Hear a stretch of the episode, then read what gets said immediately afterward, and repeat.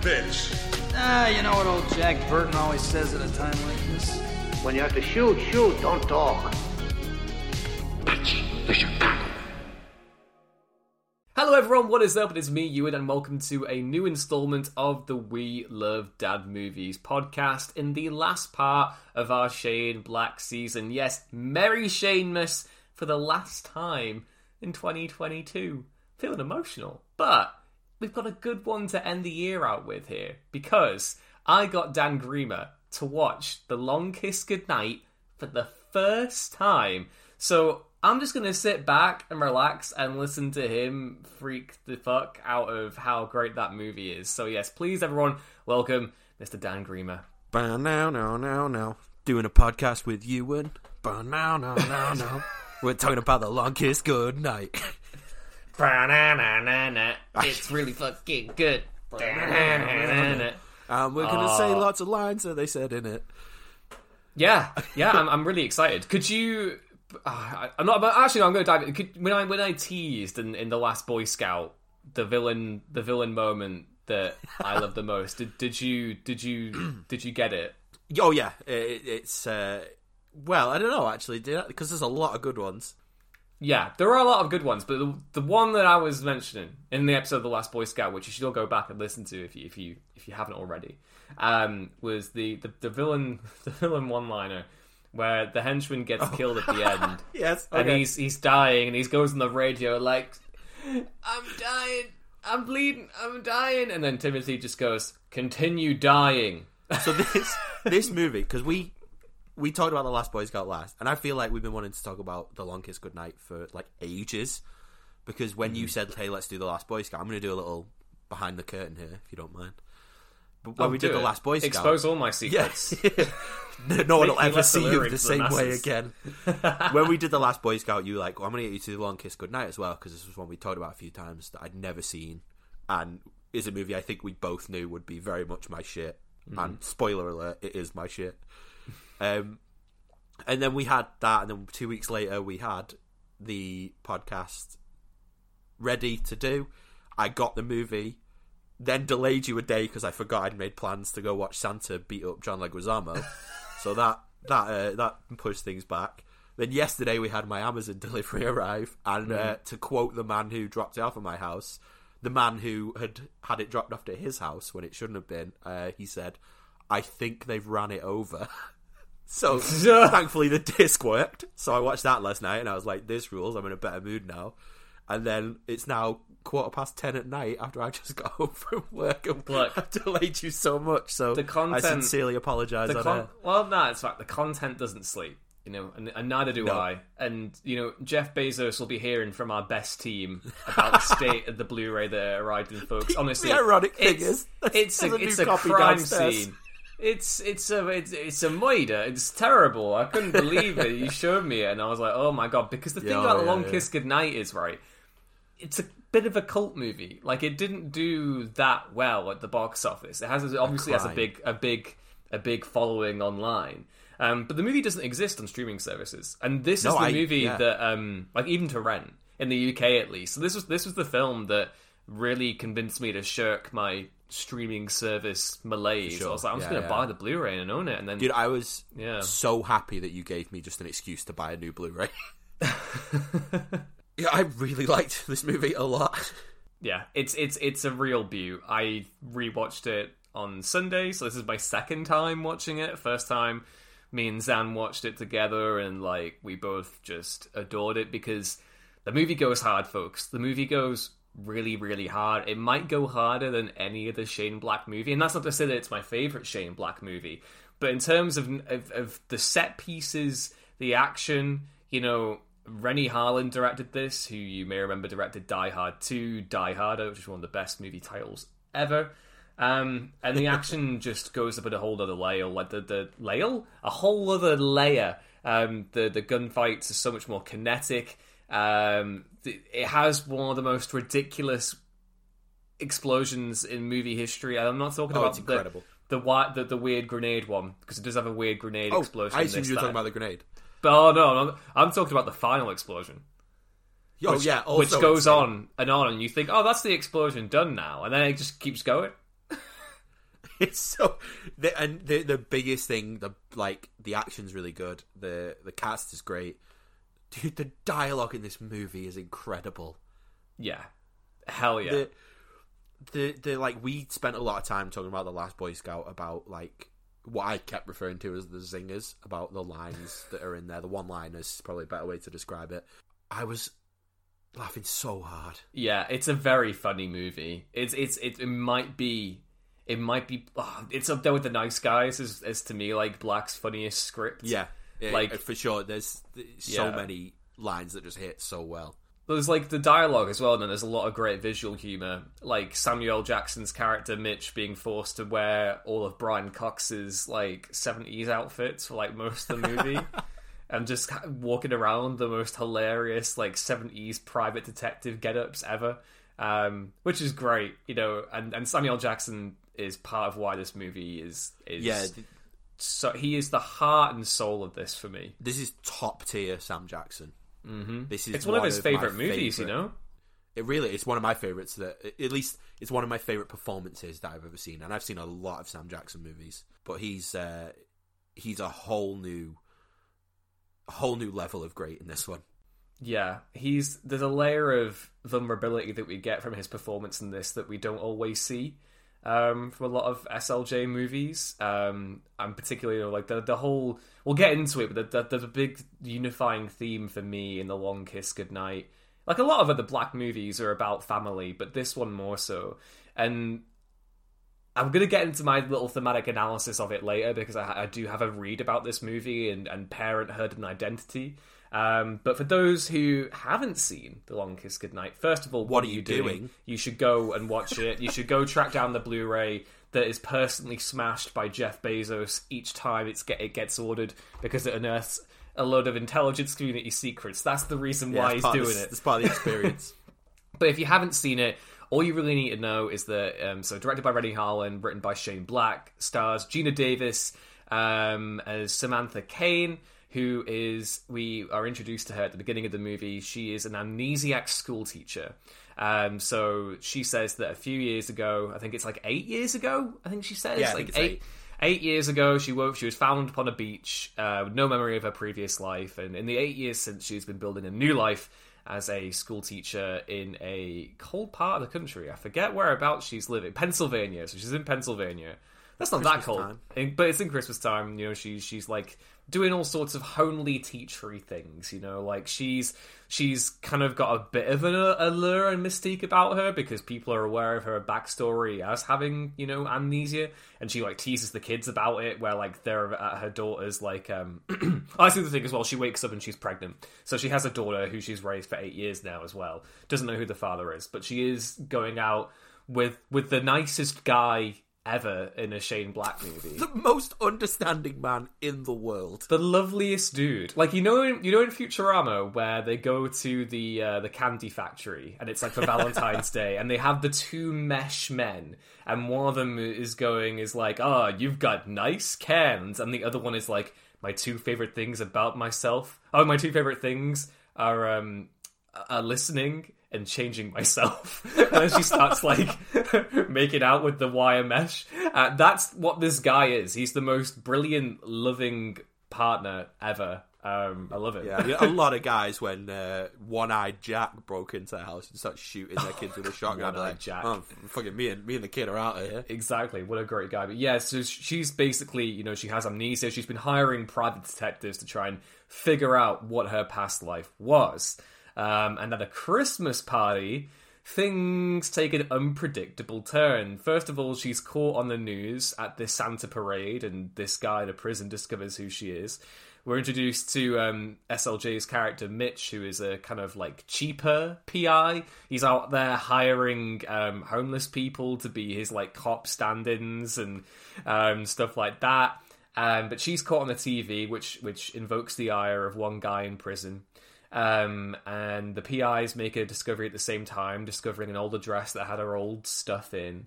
Uh, and she's involved in a car accident in, involving again like Zan's told me I need to talk about this. So when they watched this, when they were young, they they caught a tiny bit of the Long Kiss Goodnight on TV. Like we're talking like fifteen, you know, probably even longer than that ago, like when when they were very very young, uh, and the bit where um, Samantha crashes into the deer on the road and then breaks its neck. that like that was like a, a oh I shouldn't be watching this moment um, for them. But yeah, like that kind of reawakens her backstory, and slowly but surely we get introduced to Charlie, um, who is the well, what Samantha Caine was before all of this. Charlie Baltimore. Can we just go back to that car crash because it's got Yes. my favorite line in the entire movie in it? Yeah, go on. Do you know the line I'm on about? It's it's is the line the uh, the line where she's in the car with uh, I think his name's Hal and he's like really drunk and he's putting his arms out and he's pissing her off and she says um, she says something like. Hal, can you just do me a favor while you're talking and every few words let a few bubbles come out of your mouth and say and go "Ick." hick. Yeah. oh, she's so charming in this. She's so like I love I love Charlie and I love Samantha. Um they're just both they're both so funny and they get lots of great one liners. And they're totally different characters too, so you kind of Yeah. you're never confused which one you're watching. But the revelation that we get from we have this great dream sequence where she's in the hospital recovering from this car crash, where you know it's quite a horrific moment for her, and um, she's like stood on a cliff and there's a mirror, and in it we see like this blonde haired version of her with like eyeshadow, and it's like I'm coming back, and that's Charlie. And but surely we learn that Samantha before before she wound up on that beach with amnesia and decided to become a school teacher and raise a, a nice kid with, with this most pleasant man, um, she was an assassin for the CIA, um, which is now leading to all sorts of problems because she's meant to be dead. it's it's so uh, it's so well paced in how it reveals those bits of the plot to you, the like her identity and what she was doing and who she was looking f- looking for and everything like that. It's I I, I really like I never felt bored watching this movie because at any time that there's always a new reveal or a great character building scene or an action sequence. It, it- Shane Black is, and I said this on Twitter last night and there was a little sort of conversation between a few of us that was just on about how no one does dialogue between its lead characters. I think better than Shane Black, hmm. apart from maybe the Predator. That's that's the only kind of one where we go, yeah, he kind of fucked up there a little bit. Yeah, Predator's a weird one because it feels like it's a Shane Black parody. Like it felt like you know how like the MCU tries to imitate that kind of quirky vibe and gets Yeah, it wrong yeah. because it's too snarky. That's what the Predator was to me. It felt kind of Yeah, like, Shane Black got his own vibe wrong. Yeah, but, yeah. But when he's hitting, like in this, or the Last Boy Scout, or the Nice Guys, which I I think I've mentioned on three podcasts in a row now, um, he, he he's he's among the best to ever do it when it comes to the action movie scene. Yeah, totally. Uh, and and the one thing that I always come back to is that even though I find his scripts really funny, they always hit me emotionally right in the kisser. Um, and the Long Kiss Goodnight is no exception. There is stuff here like I'm not a parent, um, but I imagine this will probably hit harder for people who are parents because a lot of the themes that my reading of this movie, I was going to wait to, to reveal this later, but my reading of this is that we have this amnesiac character, Samantha, um, and she loses her sense of identity when she has her child. You know, she becomes someone else. She becomes someone else as she raises this child, you know, and her past life is alien to her. And I think there's maybe an interesting discussion there about how maybe some parents almost destroy who they were before they had a child to become, you know, like um maybe not destroy, but in the sense that it's like when when you have a kid, I imagine that is like so much of your life is devoted to looking after and raising this child. And it feels like to me that Long Kiss Goodnight is about reconciling maybe some of the that you can't get rid of that person who you were before. And if you do, that breeds resentment. And then the trick is to embrace both sides and carry that with you. Like it, it can't, it can't be one or the other. Ch- you know, Charlie has to accept both sides of her to be the best parent that she can be. Uh, and and I, I love Mitch's role in her coming to that discovery because on his end, you know, he's he's just so unlucky. And and and when he looks at, at, at Charlie slash Samantha, she has the family that he, the family unit that he wishes. Because for those who don't know, Mitch PI um, went to prison for a while because he stole some bonds from the evidence lockup at a when he back when he was a police officer, I think in Atlanta. I think he said. I think Um, it is, yeah. Yeah, and he gets sentenced to prison for a while. He comes back out, becomes a PI, but he's estranged from his his his ex wife, uh, who doesn't like him being around his kid. Um, and that scene where he tries to give his his son the toy, like it's so it's so heartbreaking because he's trying to he's, Yeah. he's trying to mask his heartbreak with humor and laughing it all off and stuff. But that but again, like I feel like when when we are introduced to Charlie and she is like ready to burn her entire life as Samantha away, you know, Mitch is like, "What the fuck are you doing? You don't know how lucky you are. You know, like you can't resent Samantha. Like Samantha is part of who you are now. Yeah, and you she's always take that been there to a degree. yeah, exactly, and that's what. In fact, they have they have that line, don't they? He's like, um, he says like, "Are you sure that that Samantha? Are you sure? That, are you sure that Samantha was just a cover story?" I think is what he says. Um, and Yeah, I love, yeah. I love. For me, the the long kiss goodnight. This could be a very basic reading for all I know. I think it probably is. Um, I, I mean, it's more complicated than I but took. So but but the read that I got from it is that it's very much about you know assuming a new identity after becoming a parent and reconciling the two halves that you had the life before and the life you have after which is you know again I'm I'm coming at this from from not having a child but No, I that's mean, I don't definitely either, so- yeah so that's but that's kind of the the vibe I got from it But I kind of love that with movies like this because you can really take that reading from it. You can take other readings from it about identity and acceptance, or or, or you know, you can look at things like the corruption of government and stuff like that if you want. oh there's some great foreshadowing in here But you can also, what I love about them is sometimes when you're in the right mood, you can just go, "This is a badass action movie, Mm-hmm. and I'm having a really fun time." And I, I love movies like that that can play both sides. That you can watch it and take this really deep meaning from it, or you can watch it and just go, "Fuck, this rules." Yeah, this I mean, it does it does both of those examples. exceptionally well. Like, I don't think there is a villain death that goes harder than the one we get at the end. Like, I, I, I had one that came to mind when you said this. But Yeah, I, yeah. you- Well, it's up there. we'll get we'll we'll get to this. So where we left off with our synopsis, um, you know, it was she's she basically when she's at home, she's discovering her natural reflexes again. She's starting to chop vegetables like a like a madman, and she thinks she might be a chef. Throws a knife at a board to impale a tomato. I was Uh, terrified a finger was coming after her. Oh god, yeah, yeah, yeah.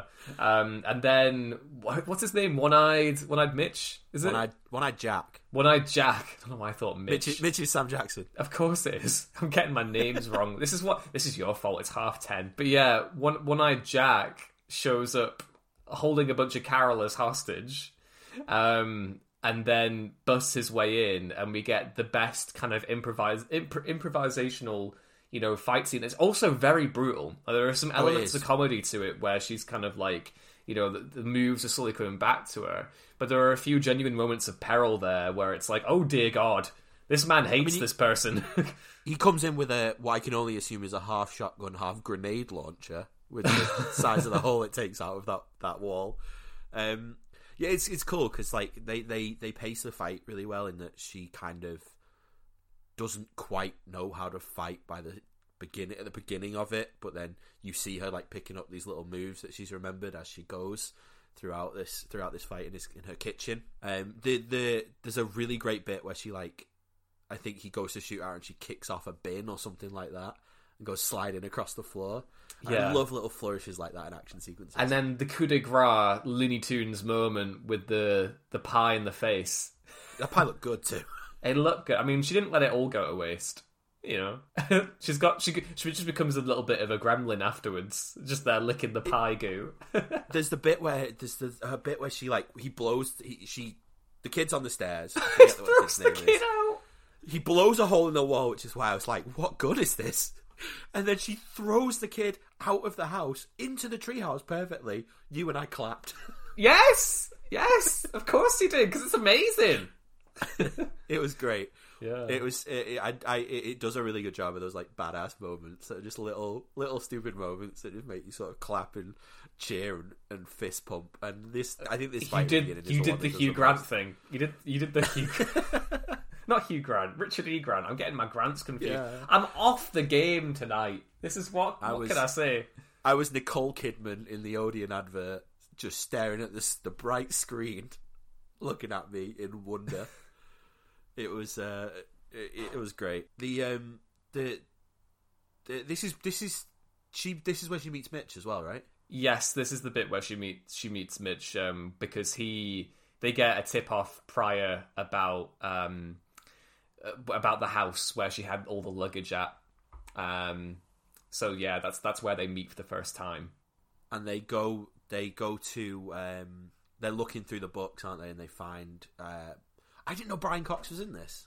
Yes, and he's great in this. He's so. Brian oh my Cox god! fantastic in this. Right, so they're on the road, right? They're getting to know each other. This is where the buddy, the buddy element comes in, the typical buddy element of a Buddy Shane Black script. Um, they're getting to know each other, and Mitch is kind of like, uh, you know, kind of, and then and then she's all like, "Ooh, I'm," she's swearing, and and then Mitch is like, "Because a few hours ago, you were all going, oh, phooey." But yeah, so basically, as they're going through all the old luggage, she comes across um, there's the old postcard, which they speculate might have been, you know, the father of a child, the person that she was in love with, because the the postcard mentions something about being engaged, and they also um, managed to track down a different phone number, and they call it, and Brian Cox answers. Uh, and this is one of the funniest bits of the movie, right? So he's at the dinner table, which what I can only assume is his mum. Um, Oh, yeah, I didn't. Well, no, he calls her by her first name though, so I was like, Yeah, maybe he's just mum? sick of her Is it shit, His though. wife? Does he just live with this old lady? Like, Maybe is this? I think I think it must be a, a relative um, or something. Um, But but his yeah, maybe. She she's got like a dog, and it's licking around. It's it's licking it's licking its own asshole for a while, and like she's like he's like, is it Mary or something? He's like Mary. That dog. I think it's Alice. Alice. That dog has been doing that for for four hours now. Whatever that was there is either lodged so far it can't be gotten, or has long since disappeared, or something like that. And I love it. It's so, it's such funny. a good introduction to that character. It's just this like grumpy old guy, and I think that's the funny part. Also, is like you can't figure out who he's with. I think part of that is the fact that Brian Cox has looked sixty for thirty years. Yes, he did. He did. He was fifty in this movie. Yeah, okay. Yeah. So, 50. oh wow, he's like only in like his forties in Manhunter. Then Manhunter is the only movie I can think of like that I've seen of him where he looks young because everything else Mm. I've seen of him has been like the nineties, the two thousands, and now he does Succession and he just looks like an old man the whole time. Yeah, yeah. But yeah, we have that, and you know they call him, and and he's like, like you're, you know, you're. A, he's like, you got to come in. You got to, you got to meet me. You know, you're. A, I think they mention. I think I think he mentions to her that, that, that she's an assassin at that point. I can't remember whether they, they wait to get to the train station to reveal that info. Yeah, she tries Um, to get him to say her full name. Yes. Um, but yeah, they agree to meet. Um, they go to the train station. This is also where we meet uh, the villains of the piece, which is Perkins, who is this uh, CIA, um, not director, but he is a um, he's a member of the CIA. Yeah. Um, and then Timothy, who um, oh, yeah, is it Timothy? It is Timothy. Yeah, it's yes. Timothy because I was laughing at how un scary that. Yeah. it's not a word. a thoroughly a, the most gorgeous man by the way the most ridiculously gorgeous man which I, I feel is deliberate like he is he is meant to be charlie's like spy rival Yeah, he's Uh, kind of got he's kind of got some leading man looks for. yeah well, i think that's deliberate you know in any other movie you'd maybe look at him and think oh maybe he would have been the charismatic hero you know but, the but lo- yeah, this, the love interest. but in this, he's a sadistic knife wielding fucker. Like he's he's he's even got the sicko knife from or an element of the knife from Cobra. You know, he's he, yeah, he that bit. We we we first meet this guy torturing this dude, and he's like, "Oh, please don't kill me with the knife. Just use the gun." And what does he do? He uses the knife. He uses the knife. He's so evil. Yeah, he's- Um, but yeah, we kind of basically discover that the CIA, um, they meet. I love the president just has a casual role in this as well. So they're there at the White House, and like he's like, oh, oh, Ch- uh, Charlie Baltimore is back alive, and he's like, you CIA fucks letting your sleeper agents go AWOL. ah, I'm gonna, your budget's going towards healthcare. Ah. And they're like, well, guess she's gonna die then. So at that point on, the remnants of the CIA, not the remnants, but a, a, a faction within the CIA, um, which has now allied itself with some terrorist friends, are out to kill Charlie. And we'll get to the conspiracy later, but that's kind of where we first discover the plot.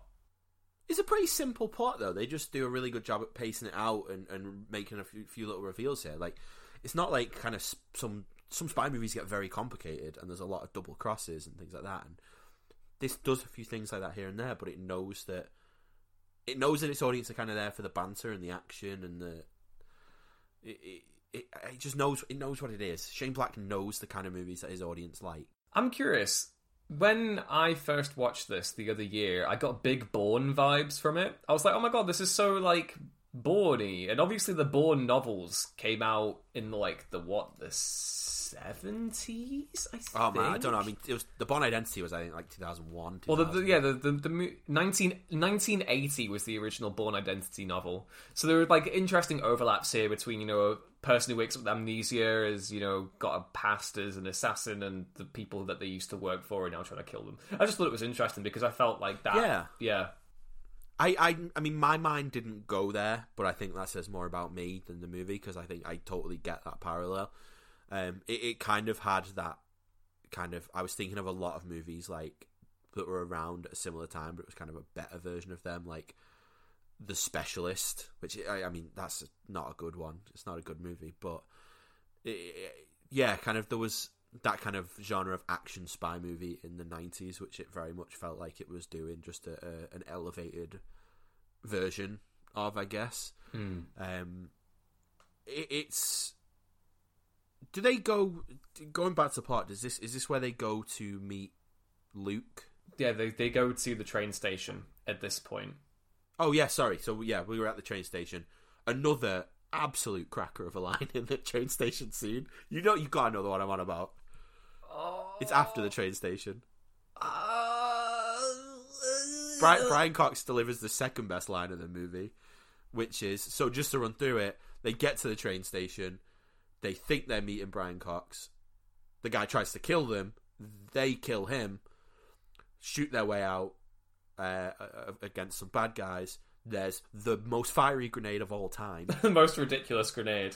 I thought of you bad you grenade mentioned- klaxon. You mentioned when we did Cobra about how you how you you kind of love and hate grenades that blow up like dynamite. This grenade blows up like a nuclear bomb. it's, it's enormous.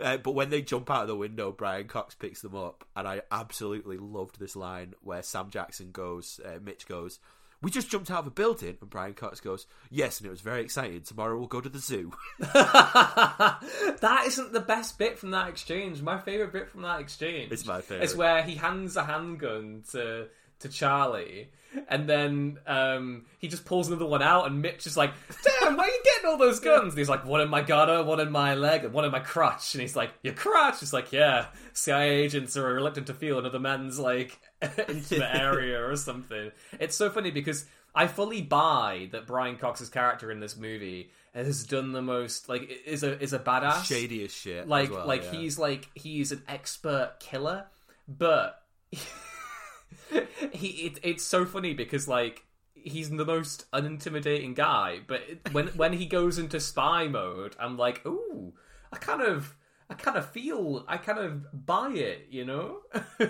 Yeah, I mean the first scene you see him in, he's he's like eating dinner, yelling at her old lady, and watching. I think the Three Stooges. Yes, yeah. Oh, there's also lots of good. There's lots of good TV bits in this. I forgot to mention when when they're at the motel and Charlie Samantha assembles the sniper rifle for the first time, and um, Mitch is watching the Long Goodbye the on, Yes. on the TV, and it's got like the John Williams song where it's like Which you watched very recently. long goodbye. yeah, it's it's a great movie. It's a wonderful movie.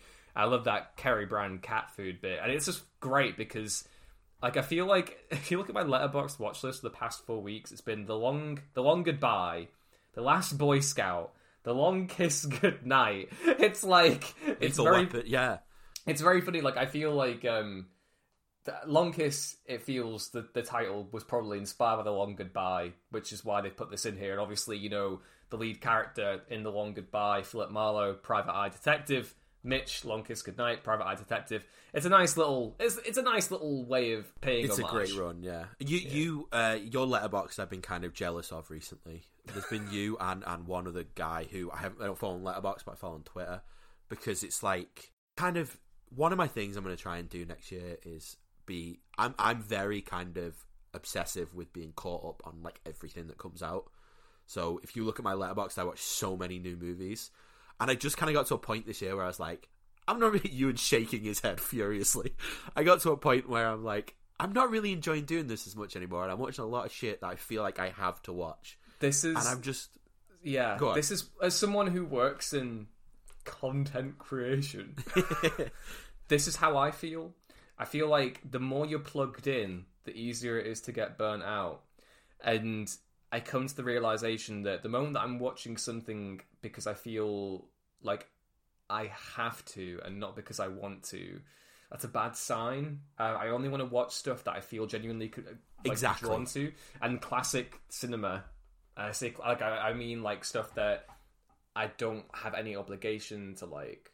Just feel rec- like watching yeah. it, but yeah. yeah, like And- stuff and- that stuff that I've missed from like like fucking like the seventies and sixties, Exactly, fifties, forties. yes. You know, like, that's what I want to dive back into. Um, and you were kind of watching like these Shane Black movies, and uh, a, a, a, guy on Twitter I was watching like loads of like Canon movies and Chuck Norris movies and Charles Bronson movies, brilliant. just such a guilty pleasure of mine. And he was watching like a bunch of westerns as well, and you and I in private have had many conversations about my aim to become a western boy next year. Look, Um, if, if if next year can become the year of westerns and We Love Dad movies, because my my dad was obsessed with movies. We've done one. Yeah. We've done one western so You far, yeah. and it's because no one, and I, I hate to say it, folks, no one loves westerns like me. You and partly for myself, I'm going to become a western boy because I think I'm going to enjoy the hell out of them. Yeehaw! Enjoy the hell out of any Oh my I've god, seen. we're gonna have to get little like little cowboy drawings or something. Absolutely, Big mustaches. West Western Western Wednesdays. Um, You we- know what? I just want to watch movies I enjoy, though. Yeah, I mean, we have we'll have we'll have John Woo's Day and then uh, Western Wednesdays. Western Wednesdays, I like it. yeah. There's I mean, gonna be a lot of episodes, but That's that's your that's fun. your patent there, mate. That's your. I just can't wait to show you Pale Rider, which I feel Shall I just make that my podcast? no, don't. you Western can't Wednesdays, leave me. I'm excited Oh. for it, but I, I just like I was seeing you watch these movies, and I was seeing someone watch this, and I was seeing other people watch like a bunch of like Hong Kong martial arts movies, which is kind of a big thing I got into in lockdown. And I was just going, why am I like obsessing myself with going? No, I can't watch that yet. I have to watch these new things that are out, and then not really enjoying them. And Yeah. I'm really going to try and break Yeah. that habit next year because I just want to watch cool, fun shit and catch up on some classics that I missed. That's that's exactly where I'm aiming to go. Yeah, totally. And like I I felt a bit guilty the last month because loads of good stuff has come out, but because it's the Christmas season and mental health ain't great. I'm also super busy and tired. I've not really Yeah, had yeah. motivation to go to the cinema that much. So I've But you're missed doing out. it better. Well, that's true, but like I, I've I've missed out on stuff that I really want to watch, like like Banshees and and Glass Onion and you know um, Decision to Leave, The Menu. Like I wanted to go see I all mean, of those in the admittedly, you've just named three of my favorite movies. Yeah, like those are the ones that I wanted to go see, but like I was just I've just been so wiped, um, which is a shame. But I will get to watch them next year. I think that's the thing is like for me, you know, I will. There's stuff that I want to watch, but like there's not. I'm never at the point now where I'm like, this is new.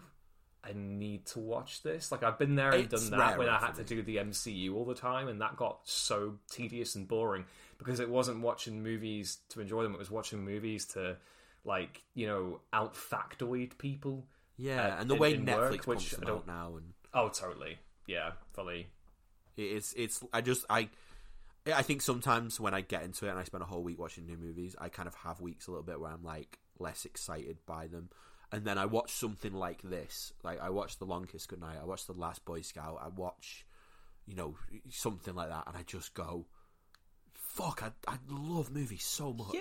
Oh my god. That, totally. I'm the same. Like I, I feel like people like if you go out and seek the things that you enjoy and you want to watch and you enjoy them at your own pace and it's for you that that is the best thing. That is the best way to go about it. Like it's the same for me with comics. Like there is so little of comics that I'm interested in that was published Yeah. after 2010. Um, Something I dropped out of. A while. I haven't read a new so, comic in so, so long. I tend to just stick around stuff that was published in the 50s, 60s, 70s, 80s, 90s, 2000s. I, I have my Yeah. own little niches that I like to operate within that I'm excited by and enjoy. And, And you have more to into- say when you delve into those niches. Totally, exactly. Like I never want to feel as if there are people who who will do this and probably do get a lot of enjoyment out of collecting everything, but I don't. I would never. I would never watch or read something I feel for the sake of it. That's not something that I want to do because I have been there before. Yeah, Um, that's I'm where very I've much been a little bit now. I'm very much of the mind now, especially with doing this podcast, which is a great excuse. You know, very much of the opinion like I just want to do the shit that I enjoy, and this is Yeah, and it's- yeah, it's why to kind of we've gone deep in our like movie watching habits, but this is why I'm kind of very I am very grateful that you've let me kind of be a part of a bunch of episodes of this because it's letting me just talk about shit that I love and it does very much bring this excitement back for me about talking about movies rather You're than great to talk watching movies sh- with. watching shit on Netflix and then going into work and being like, Have you seen this crap that I watched? and nobody has. Yeah, totally. And I'm like, The Long Kiss Goodnight is such a good. It exemplifies so much of what we've been talking about in terms of like energy and you know having to seek something out, buy it, have it in your hands physically. Um, you know, it's it, if it it it's it's magic. Like it's just such a fun movie. You know, we say in every episode they don't make them like they used to anymore. And this is like this is a don't. prime example. Um, Renny Harlin got he got the stuff. He got the stuff, man. I've never I've never seen Cutthroat Island, and I feel like I Dorks will haven't probably be like, "Oh, Cutthroat Island, bad," and I'm like, I don't care. Like he was married to Geena Davis; they can do whatever they want. I mean, he still does shit. He's, he's Yeah. um, I believe he's like been announced to direct a, a trilogy of movies for of the Strangers Oh, franchise. interesting. Oh yeah, because he did do a Nightmare on Elm Street, didn't he? Uh, one of them, one of them, not the Uh, original. He did do a sequel. so, maybe. Yeah, he did four. He did four. I think he recently So- did um, like an action movie with Pierce Brosnan in too. Mm. The Misfits, I think it was called. I never, I haven't, I haven't heard of so many. Like, I don't think I've seen a lot of Renny Harlin movies. If No. I'm, if I'm being honest. But you know what? I've seen Long Kiss Goodnight. I've seen uh, Die Hard 2, Die Harder. Um, so you know, Fair enough. Did he do? Did he do the movie with that movie with Jackie Chan and Johnny Knoxville? what movie are you thinking? Skip of? Trace. It's not good. He did. Yeah, yeah, yeah. He did. He I've directed not- Skip Trace. Yeah, I've not seen it though. it's not great. You know, it's it's, it's a lower tier Jackie Chan. Ah, fair, fair. But, But, I, again, like Long Kiss, generally well directed movie. The action in this is so good. Like I feel like um Last Boy Scouts action is fantastic. Obviously, it would be with Tony Scott behind the camera. Um, Lo- Long Kiss is a little bit more creative. I feel like whereas Last Boy, it's it revels in the beauty, like this the simplistic beauty of some like you know kind of gunfights. With Long Kiss, it's very much like how can we make the set pieces more elaborate? How can we get more creative? You know, whether that be Yeah. Charlie being given awful like watermill torture and then coming out and shoot a dude in the head, or using some Christmas lights to like rapidly ascend and, and light a guy up who then explodes in a massive bomb or whatever. Like it's just there's a lot of good invention going on here and a It- lot it- of yeah. great yeah. It's, it's I mean, you, that's kind of where like where we were talking about in the movie is that's she she kind of after the train station bit. They abandon Brian Cox, don't they? She goes to find Before we go any further, I feel like this is a perfect us moment because the only other person that I know who I think you've seen 16 blocks, right? yes, Yeah. yeah. did we we talked about this yesterday, right? All I can think of when I see David Morse, I'm like, ah, 16 blocks. Oh, see, I think of him as um, I think of him as the like cop or he was a lawyer or something who was trying to take down House in the show House. He was like he was trying to catch him for his like drug addiction or some shit. he was he was in The Rock as well, wasn't he? Yeah, I believe he is. Yeah, he's, one of the he- soldiers. yeah, He's one of the guys who disobeys Ed Harris, I feel. He's yeah, he's one of Ed Yeah. Harris's men. Yeah, yeah, yeah. released yeah. for a time. He's he's good. He's kind of a good little kind of actor who I don't know if I've ever seen him as the lead in anything. I'm sure he is the lead in a bunch of stuff, but um, he's always you know dependable when he when he shows up and stuff. Um, except in in this as a bit that I kind of like because he's acting it really well, but when they find him and he pretends he is Charlie's slash Samantha's uh, fiance ex fiance. He, he as a character is not convincing. Like I would be like, you, you you have not not seen me for eight years. You're acting like I've just been to the shops. It's so funny because so basically at this point, um, Charlie slash Samantha stuff's coming back in bits and pieces, and they go to the farm after kind of gazumping uh, Brian Cox and stealing his car and getting away because they think that you know he's a crazy person for saying that she was a former assassin. They go to this farm, they meet Luke, and she's like, "Oh, I remember so many things about him. You know, I know what time he like gets up from bed. I know what he wears. I know all this. So clearly, you must have had some kind of history together." I know that he pees sitting down. Yeah, exactly. Um, and so while they're hitting it off, um, Mitch gets ambushed by Big Brian again, and like he reveals, oh no, engaged meant that he was he was a, a target. You know, like that's yeah, that's, he's deadless. The target Yeah, she's yeah. going for. So she's locked on. She's gonna kill him, and then before she can do that, and before she can remember, they get ambushed again by Timothy and the By boys. Timothy. Yeah, By handsome handsome Craig Bierko. he's really hot in this movie. it's kind of ridiculous. You know, he keeps saying about how like we recognize certain actors from certain things and stuff. I, I hate that my main thing when I see Craig Bierko is that he's the guy in Scary Movie Four. I genuinely don't know if I've seen him in anything else. You know. I think he, I'm, he's he's in a bunch of stuff. I, I, nothing's kind of coming to mind, but I've definitely seen him Yeah. in a few things. I don't think he was ever kind of a list or anything like that. But No. No, I, gen- I genuinely have not seen. And is it- he's- Oh, he's great he-. No, no, I've not. No, no, just a long kiss goodnight. That's all I've seen him in from from looking on there. But yeah, after they after they get ambushed, um, they get taken to separate areas, and the torturing begins. And uh, it's not a fun time. It's not a fun time. It's One not. thing we need to talk about. We're gonna have to blast through the the, the last yeah, two acts of this movie. we, we've gone a big tangent. But, but um, Mitch gets fucked up so much in this movie. Yeah, he's like a Vietnam vet in one scene. He's just getting fucked up. But yeah, they're getting tortured.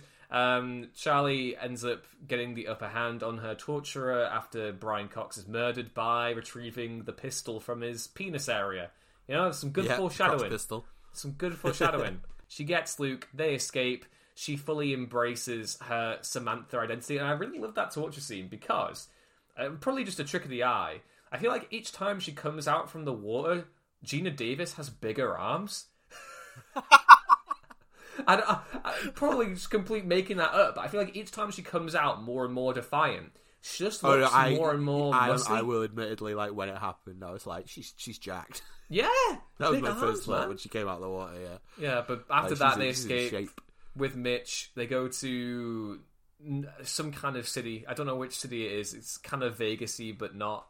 yeah, Um, casino-ish hotel, fancy yeah, pink, and- style hotel. Yeah, she dyes her hair blonde. She reassumes her old identity. Starts smoking. Starts doing everything. And Mitch is all like, "What the fuck is going Charlie, on?" Char- Charlie's so unlikable that they they do kind of that to make you happy when the kind of Samantha side of her comes back because Totally. she's such a bitch. Yeah, she's she's there like fully prepared to like just sleep with Mitch, and he's all there like, "Whoa, hey, what are you doing? You got a family." There's a really there's a really great bit where they they eventually leave and they're having a conversation and Mitch goes uh, like, "Oh, the thing I'm like wondering is why am I still here? You don't need me." And she goes, "Yeah, you're right. I I don't need you." And just pushes him out the car and sort of circles around before she picks him up. And there's um there's a really great bit as as uh, I think you mentioned this in your Letterboxd review. There's like a really good thing where Sam Jackson just lies in the road, just accepts what just happened, lights a cigarette as cars drive past him, and just chills out for a second. Have haven't we all been there? I was I was there today. haven't we all been there, man? Oh, it's beautiful. That's a great scene. It's, it's great. It's very relatable. But then, then, then great. she, It's like disappointment and relief from Mitch that he Yeah. doesn't have to be involved in this. At least he thinks that for thirty seconds. Yeah, but then she comes back and she's like, "Oh, we need money or whatever. We need to get out. I want to leave the country." And he ends up taking her back to her hometown in Pennsylvania. um, where they get ambushed again, but not before she can see her daughter and her husband, Yeah. uh, boyfriend, Threaten a be like- smoking kid. oh my god, that was really funny. um, but like she's she's there, kind of being like, maybe I'm maybe I'm maybe I'm the bad. Are we the baddies? You know, kind of having that moment in the movie. Um, you know, they have a great, great action sequence where they're chasing Mitch in the car, and she picks up a pair of ice skates, goes across the lake, Yeah, another clap um, moment. and just brains several dudes in the car on these ice skates, and it's so cool. It's great. They're among my favorite moments in action movies where, like, the bad guy starts getting away or starts chasing someone, and the main character just sees a thing and is like, "I'm going to use that thing." Yeah, I think that for me, I don't know why it's the one I always think of, but like my favorite version of it, and you've done this movie on this podcast, is when John Malkovich uh, gets away in the fire engine at the end of Con Air, and Nick, Nick Cage and John Cusack just kind of look at each other, look at two police motorcycles, just jump on and go. It's, it's my fa- one of my favorite moments in any action movie. Yeah, fully. Yeah, we get that. Um, then we discover that they've kidnapped the kid. Timothy's kidnapped the kid, so they got to go and rescue the kid now.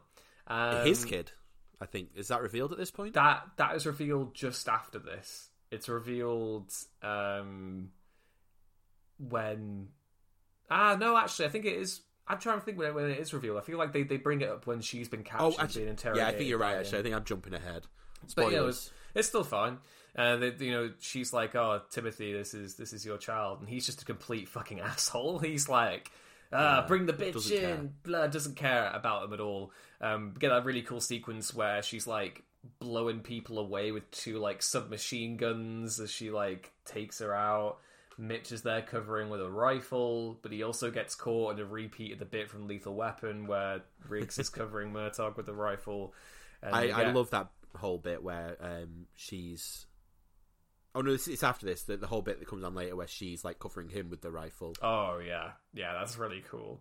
But yeah, like they're they're in there getting interrogated, getting you know the plot's revealed that the CIA basically because the president is threatening to withhold them funding, they're going to orchestrate a false flag attack involving a massive um, chemical weapon bomb thing um, to basically you know ba- orchestrate a terrorist attack to increase funding for the CIA. You know, and, Yeah. and they cite the the like 19 the, the earlier World Trade Center bombing as precedent for this and stuff and kind of a weird foreshadowing of 9/11 politics Yeah, and security little in did they know what's to Syria come. it's very salient um, that's not me putting my conspiratorial brain on by the way I'm just saying that in terms of like the the paranoia and the investment in security and, and, and counterterrorism and all that is interesting to talk about um, but yeah we get that Charlie's locked in the freezer with a child who has been given um, a toy doll by the, the guilt-ridden yeah.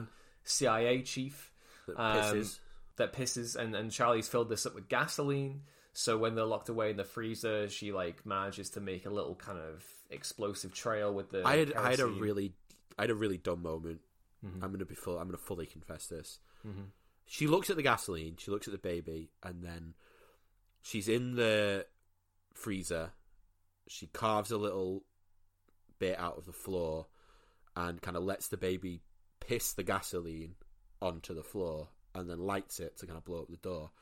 And I, for some reason, my brain never clicked that she was using the gasoline, and I I was just like, thought it was piss. is this? I was like, is this baby's piss flammable? Like this? This is bad for children.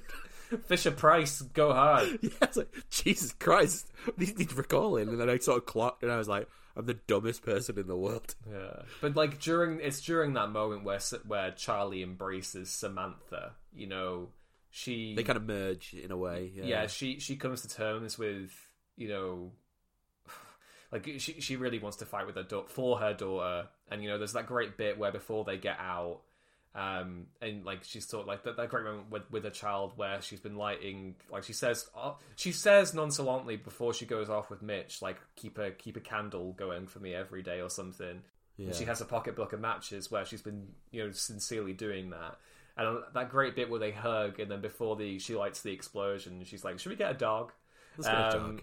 and and then comes out guns blazing and then rescues Mitch as well who's also being interrogated um more shootouts they're, they're getting in the truck to deliver the bomb Um, during the the hysteria, uh, the kid hides, stows away on the truck uh, because Yes. they get ambushed. Um, and then Mitch at this point, because he goes flying out the house through through a sign, he's bloodied, beaten. He's like, "We need to get your daughter back," and he goes out there limping, just shooting like crazy, trying to get Yeah, it gets Trying to get- in the leg as well. I think he gets hit in the chest. reminds me as of another scene. It reminds me of another scene from another movie where a guy gets seriously messed up but keeps on shooting, and then just is like just gets completely destroyed. Uh, but he's still okay, obviously. But the the interesting thing is that during that bit where he gets shot in the back, um, the one thing that I didn't know is that originally um, he was meant to die in that scene. Oh, I'm, Uh, I'm glad he didn't. and and test and apparently one of the test audience people were like, "You can't, you can't do that." So that's why he emerges later in the movie, just completely vomiting blood, Yeah. driving the car like. The, the, I, yeah, thinking a buddy cop movie like this, you don't want one. You don't want them to go. Even if it would make sense for his arc, I'm glad that they they didn't. yeah, they it's, didn't it's, do it's a better move. It's a better move. Um, Um, yeah, we we get after we've done that, they're, they're, they're chasing him down. We have that great bit where they shoot one of the other the other guys, and he's like, "I'm bleeding, I'm dying," and Timothy's like, Continue "Con- dying. "Continue dying." I can't do it justice on here. No, it's it, everyone knows how good it is. It's, it's a it's a really great line, and it, it again just cements him being like a sadistic piece of shit that he doesn't care about his own kid. He doesn't care about his the woman he used to sleep with. He doesn't care about his own men. Like he mm-hmm. just he he almost doesn't care about the mission. no, he's just in it for the money. He doesn't care either way. He's a proper Yeah, mercenary. he's there for the money and the chaos almost. Yeah, it's like the Joker. He burns the yeah. money. Some some men just want to watch the world and their daughters burn. Yeah. So anyway, we we meet back up with them.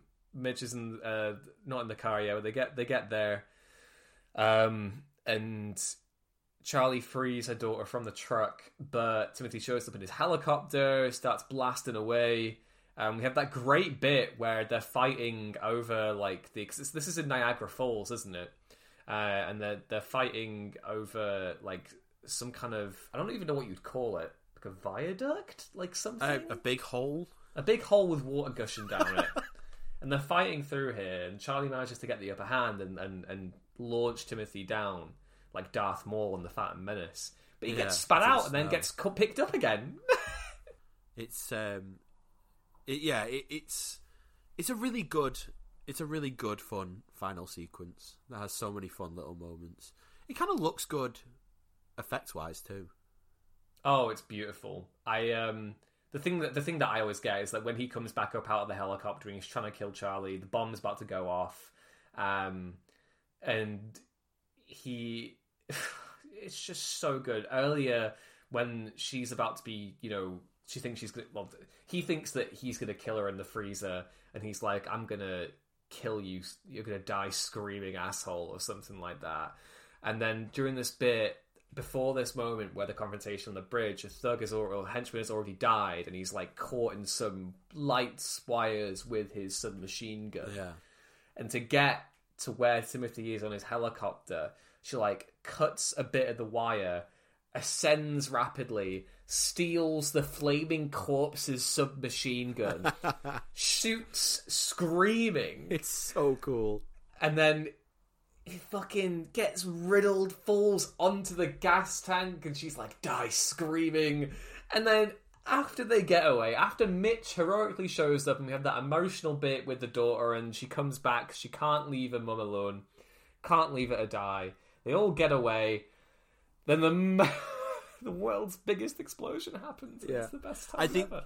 Good thing of when I was watching it that goes harder was a movie I already referenced about ten minutes ago, uh, which is um, at the end of Con Air. The way Cyrus the Virus goes out, there's like six things that happen to him in that, and this is like one step off True, it. True Lies also True- has a yeah, great. yeah. If we're talking about 90s spy movies, True Lies It's, also it's- has a great moment. it's like when I just O.J. love Simpson because dies the ex- the Naked Gun. It's so it's so over the top. I love it so much. yeah, but the the explosion in this thing is a thing of beauty. It just goes on and on That's how we like them. and on. Mitch is vomiting up blood while he's driving. like it just, oh man, it's What a great. movie. And they all get away and live happily Yeah, ever after. very very classic ending that is earned. Yes, fully. We get to see Samantha with with perfect fiance and child and dog in this lovely remote farm town, and then Mitch is going on Larry King to I laughed a lot of Larry to King talk about up. to talk about is It's like, uh, you know, if I could be earnest for you, uh, or can, can I be If I, earnest if, with you? frankly, And if I like, be earnest or something like that. yeah, yeah, yeah. And he's like, in, in Chicago, I'm Frank. In New Yeah, York, I'm we, earnest. we fucked that line up, like yeah, it's great. completely butchered it. That's that's all considering podcast is. It's just reconsuming the movie, but in a worse, inferior fashion. It's telling you a movie you could watch, but like half as good and partly wrong. Yeah, exactly. People just want to hang out with Yeah, the boys. that's all they wanna do. Just want to hang out with the boys. But yeah, Long Kiss Goodnight, great, Great movie. movie. I do think I do think that Last Boy Scout is better by a hair's. I might breadth. like this a little more.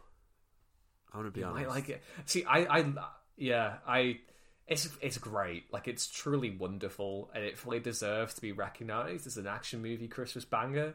Um, it ne- it's got a big cult following, but it needs to be bigger. Join the cult of the Long Kiss Goodnight, the long, the, long the, cult the, Goodnight. the kisses. You know, yeah. They almost Yeah, made a that's the- sequel, apparently. Yes, yeah, I did hear about this. Yeah, but it never happened. I'm fine with it just being. Black I think it works as a nice little works works as a nice little one and done. It does. I don't think know? it needed a sequel, if, if I'm being honest. But yeah, it was great, and I thank you for introducing it to me. Anytime. I'm glad to not broaden your palette, but introduce little gems that you may have missed. Li- little little gem. Yeah, we got to get the little gems out of the way before Western Wednesdays. So, hmm And then and then John Woo's day. John, Woo. have you done any Looking- John Woo yet? No, I'm saving Hard Target for something big. I am king of them. saving it for something big. I can't just have an episode be Hard Target. Hard Target needs to have its own like. It needs its own Yeah, it needs its own entrance music. It needs its own like uh, introduction because Hard This is why- Target is a is a legacy. It this is why I a- love John yeah. Woo because he has so many different movies that people can have those reactions to. Like, I I love Hard Target. Don't get me wrong, but that's how I feel about Face Off. Mm, yeah. Well, to be my fair, like favorite '90s action movie. it's so funny that Broken Arrow is like above Face Off for me since I watched it this year. I need to rewatch Broken Arrow. I haven't watched it in a long time. Mate, I love did you Face see Off so much. um Jackson Byrne on, on Twitter shared that that clip of Scream 2 where Dewey and Gale's Yes. theme is uh, mind Zimmer. blown. Yeah, yeah, mind blown. the King, Mind blown. Yeah, that's what I mean. And he's like, he, he- his. I mean, Hard Boiled. A hard boiled's beautiful. I love Boiled needs a Blu-ray release in the UK. I still so- haven't seen The Killer either, man. Uh, neither have I. And he's re- he's remaking that.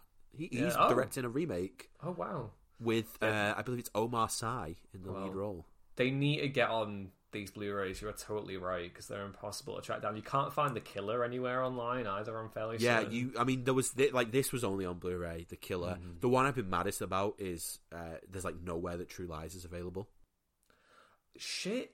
I watched that the, on streaming the other year, but yeah, that's that was the I other year, watched it not a right couple now. years back when I went on a big Arnold binge, and that was the movie I had to pirate basically. But don't don't arrest me, please. But I had to pirate it because it was the only place I could find it. It wasn't available to rent anywhere. There mm. was no Blu-ray. I think there was like possibly a DVD, like a second-hand DVD. Weird. But I, I, I was I wasn't gonna buy that. Weird. I hate. I hate this. I hate. I My hate favourite why Arnold things movie hard. too. Oh wow, that's a shout. Is that a is that a big statement? But I'll let you have your opinion. Is that is that controversial? Oh, true, true. As the best Arnie movie. Not that I I'm think it's my favorite Arnie movie. I'm coming off as a narc now. You can have that. What am I doing? We love dad movies. I mean, it's like maybe tied with- It's maybe tied with Terminator 2, but Hmm. I, I really adore True Lies. I have such a soft spot for that movie. But yeah, Long Kiss Goodnight. Dan Greener's hot take is it's good. Hash eh, it, IMO. That's Yeah. that's that's It's good. Come at me, Twitter. Yeah, yeah. I mean, the long kiss, good shite. but- Yeah, it's, it's the long kiss. it's a great All movie. I can't. I've not got any more in me. I mean, two two were good. They were good. Yeah. Well. Yeah. But yeah, this has been the long kiss Good night. and this marks the end of Shane Black season for We Love Dad movies. Um, thank you all for joining us for this special themed month and for all of 2022 as well.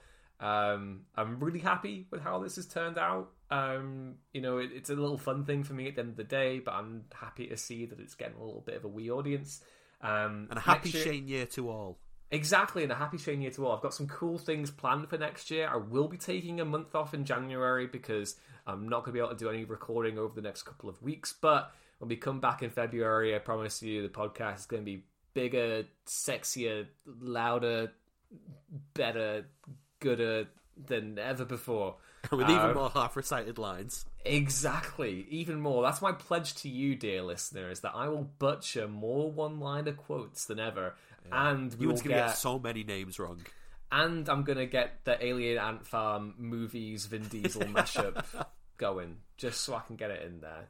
But yeah, long kiss goodnight, great time, and thank you all for joining us this year. Uh, before we go, I want to give a quick shout out to my patrons as well. Thank you to George Jackson, Thomas Mulgrew Shaka, and Josh Brown. Thank you so much for pledging.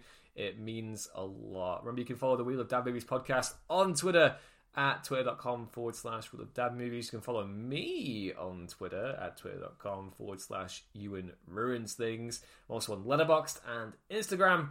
I'm not that hard to track down. I'm not going to bother repeating my thing. Uh, Dan, where can they follow you? Uh, also on Twitter at uh, Dan Grima92, G R I M A.